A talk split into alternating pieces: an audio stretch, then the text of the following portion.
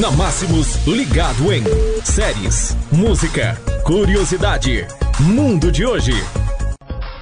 Ligado em de hoje aqui na Máximos, falando sobre Mega da Virada. Moradores e viajantes estão entre vencedores da Mega da Virada em Mato Grosso do Sul, diz funcionária da lotérica.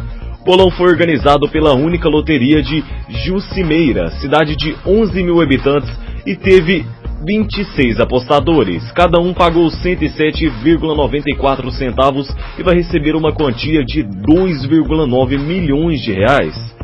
Moradores de Jucimeira, Mato Grosso, a 163 quilômetros de Cuiabá, e caminhoneiros que passaram pela cidade de 11 mil habitantes estão entre os apostadores do bolão vencedor da Mega Sena da Virada de 2019, segundo uma funcionária da lotérica que emitiu o bilhete. O bolão foi organizado pela Lotérica Triunfo e cada apostador receberá um prêmio de cerca de 2,9 milhões de reais.